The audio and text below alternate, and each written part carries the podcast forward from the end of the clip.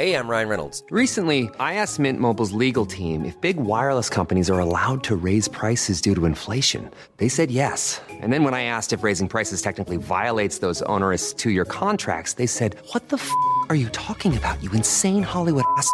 F- So to recap, we're cutting the price of Mint Unlimited from $30 a month to just $15 a month. Give it a try at mintmobile.com slash switch. $45 upfront for three months plus taxes and fees. Promo rate for new customers for limited time. Unlimited more than 40 gigabytes per month. Slows. Full terms at mintmobile.com. Say hello to a new era of mental health care. Cerebral is here to help you achieve your mental wellness goals with professional therapy and medication management support. 100% online. You'll experience the all new Cerebral Way, an innovative approach to mental wellness designed around you. You'll get a personalized treatment plan from a therapist, prescriber, or both in a safe and judgment free space. Your cerebral therapist or prescriber will outline a customized plan with clear milestones along the way so you can get to feeling your best. With Cerebral, you're not alone in your mental health journey. We're here to empower you to live a fulfilling life. So take that first step towards a brighter future and sign up today at cerebral.com slash podcast and use code ACAST to get 15% off your first month. Offer only valid on monthly plans. Other exclusions may apply. Offer ends July 31st, 2024. See site for details. In the June edition of History Today, we've got a fascinating article by Guy Atkins. It's called The Edwardian Social Network, and it draws parallels between the social media of today and postcards of the Edwardian period and the late Victorian period. Guy's with us today, and um, this is an extraordinary phenomenon, but the parallels are very real, aren't they? Yes, they are. And the more you think about it, the more the more the, the, the parallels are and the links are um, uh, extraordinary, really, uh, because the postcard obviously is a short um, a short way of, of communicating With parallels to Twitter. with parallels with parallels to Twitter. Um, but what makes it extraordinary is the fact that at the time you could, in Edwardian Britain, particularly in the urban areas, send a postcard in the morning and it would arrive by early afternoon. And it was possible even to then reply to that postcard and for it to return um, by the evening. So you were able. So there was this instant element to the postcard on top of its brevity, which of course is very very similar to a tweet or a text message. So the whole phenomenon of what we're calling the Edwardian social network is dependent upon the infrastructure that's there of the post office. Yes, th- that's right. Um, so in the centre of London, 1908, there were up to 12 deliveries a day uh, coming out of um, St Martin's Le Grand in the city. In the, the suburbs, there would still be six posts a day. And why were they so keen on having so many? What was the purpose of it? What was the thinking behind that? Well, I think the postcard made the most of how proud people were of the post office. This was something that um, Britain was proud of compared to other countries, and the number of people that were working in the post office was extraordinary. So by the by 1913-14, you had a quarter of a million people working for the post office, which was the peak in terms of labour force of, of the post office in, in its history. So it is a very unique time. At the same time, people are becoming um, increasingly literate. The postcard has this extra advantage compared to a letter because it is half the price of sending a letter. Um, so more people um, over time became comfortable in using it. And what sort of price are we talking about with the postcard? So for a letter, clearly we still had the, the, the penny post. Um, but for the postcard, you could send it for half that, so for a half pence. So between 1870, when it was introduced, to 1918, the price of sending a postcard was just a half penny. And, and what's also important to sort of appreciate in, in the development of the postcard is that it was initially a very dull object, and I've got this this one this one here that was the official postcard. That the, so there was one standard official so there's postcard. one standard postcard. There were different thicknesses of, of card that you could that you could, that you could choose. and that would affect the price of postage. Not the postage. The postage Right, would okay. still be would still be half pen, half pence, half penny. Um, but what this meant was that it was something that um, had real limitations in terms of how people could use it. You had to have an had to have one side reserved for the address. Mm-hmm. That was the front. Any message had to go on on, on the back of the, the postcard. Only by 1894 did the post office relax this restriction so that people could publish private postcards that could have a halfpence stamp attached. Because in that first postcard, the stamp's already on um, the postcard. So after 1894, you get this liberalisation of, of the postcard market. Um, still significant restrictions compared to other countries. So Germany um, was uh, well ahead of the game in terms of the size of postcards that, that they were allowed and the freedom that publishers had. Uh, um, so in Britain, even up to 1899, there were still small postcards. Uh, I've got one here which shows the image having to having to jostle with the message And that's the on one of side. Holborn Viaduct, which is still very much with us today, and it, you you can tell from that that, where where you are. the quality of the printing is, is, is still is very good, um, but it couldn't do justice to um, as Henniker Heaton, who was the sort of post office uh, reformer, um, who was the the real pain for the post office because he was forever asking for better and better uh, conditions for people to be able to use the post. He uh, there's a great phrase of his where he said that the, the, the postcard that size couldn't do justice to Arundel Castle to Windermere.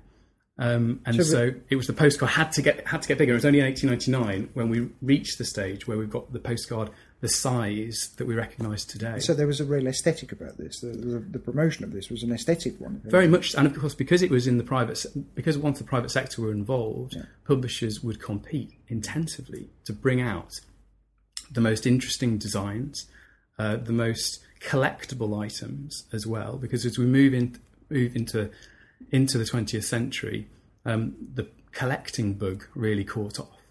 Um, so and photography is established by then. photography is esta- photography is established. The printing is getting cheaper and cheaper.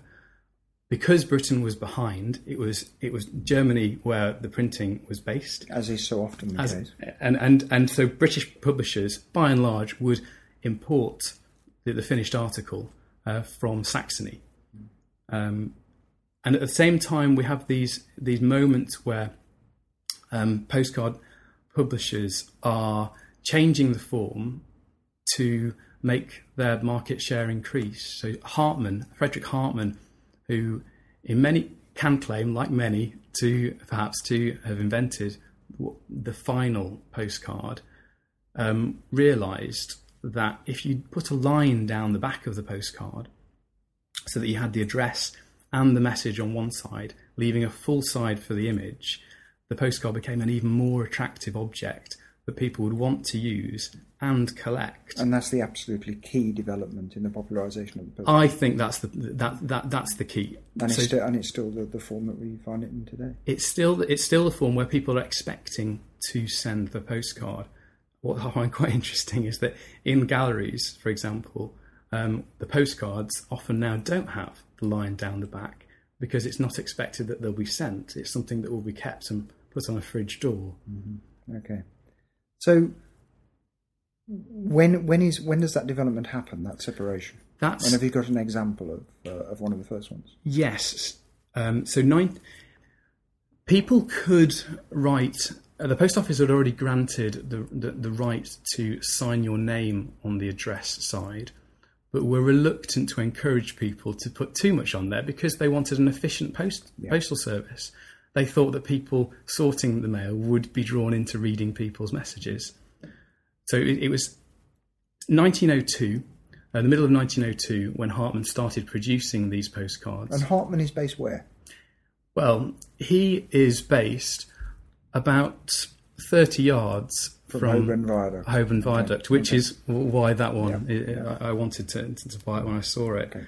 Um, because and, and from that moment, other publishers decided that that made sense for them. So you had a, a, copycat uh, um, um, product. So the postcard um, became that uniform um, uh, form of having the front for the picture, which people still wrote on um, and marked things on, but the back had that divide. And that front becomes a canvas in that sense. And, for- and that and that image then becomes the front. image, So previously the imi- the front had been the address side. Now we have the, the front being the image. And because what we have there, drawing further parallels with today's social media, is that you have a language that develops, a grammar that develops um, in this small, uh, finite medium, very finite medium, um, which you can't do a lot with, but you can use various tools, various grammars, various techniques um, to make your point. Yes, and the more you look at these cards, the more languages emerge. Um, yes, there are the abbreviations like we would have uh, today in, in, a, in, a, in, a, in, a, tweet or, or a text. Like LOL. Like like LOL, um, uh, calling people by a single initial as opposed to their full name, not not introducing a postcard with dear X. So this gets rid of the formality of the letter that's been established for so long. The formality of the letter is is very much challenged, and is another reason why people want to engage with the form of the card. You don't have to sign off; it can be anonymous, even in a postcard, um, as well as at the same time it being cheap, a cheaper alternative. And that was something which did concern people when it was introduced. Lord Mayor of London in 1870 wanted to make people aware of the dangers of people sending in obscene messages into people's homes. And there were a series of court cases where people were accused of doing just that. Um, and it was seemed to be something that needed to be punished severely. Um, I, I, I always uh, laugh when I, when I see these these stories because, of course, the um, the postcard message is then reprinted in the newspaper that, that's reporting reporting the court case. So have you got examples of these innovative uses of language, of symbolism? Yes, uh, um, one of the most one common um, way of playing with the, the form of the postcard was to angle the stamp, which was known as the, the language of stamps. In many ways, it was like the emoticon today in the smiley face, in that it, it lightened the tone of the message. Obviously, it's hard to look back and see which ones are deliberate compared to which ones were just were just slippages. Just askew. Yeah. But it's quite clear that this was uh, uh, something that people did deliberately. Um, and there were even language of stamp cards that were then produced to give people a guide as to what that code might mean. Those cards weren't definitive. Those cards were typically used by putting an X next to the message that you were replacing. Um, but certainly, the language of stamps uh, was was one of the most interesting. Um, was was one way of, of playing with the, with the postcard. Another was writing in code as well. So people would take advantage of the cheap postage, um, enjoy perhaps even trying to um, avoid the eyes of other people in the household, the postal workers en route, and so would use Morse code, would use shorthand, would use various substitution codes, um, replacing a letter with a number, mirror writing even. Sometimes serious, sometimes not so. Sometimes simply because it was enjoyable to have that private code. Do we have a, a time when this comes to an end? In a sense, this this kind of great period of, of, of postcard sending, Yes, we do. because it seems to be very much before the First World War. isn't it? It, We- it is, it and there are a number of all. factors which lead to the end of what postcard collectors would call the golden age of postcards before the First World War. First of all, the cost increases. So in 1918, it goes up to a penny. It goes up again later. And um, we have the rise of the telephone as something that people will use to communicate for those short messages, um, particularly being particularly in the 20s. Um, the postal the post office isn't as effective after the, the war. The, the number of deliveries a day never recovers to the, the, the years just before the First World War. Um, and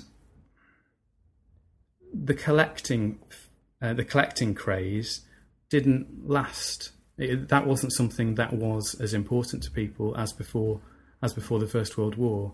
Um, we didn't have the these big competitions that the publishers would organise. Well, thank you, Guy.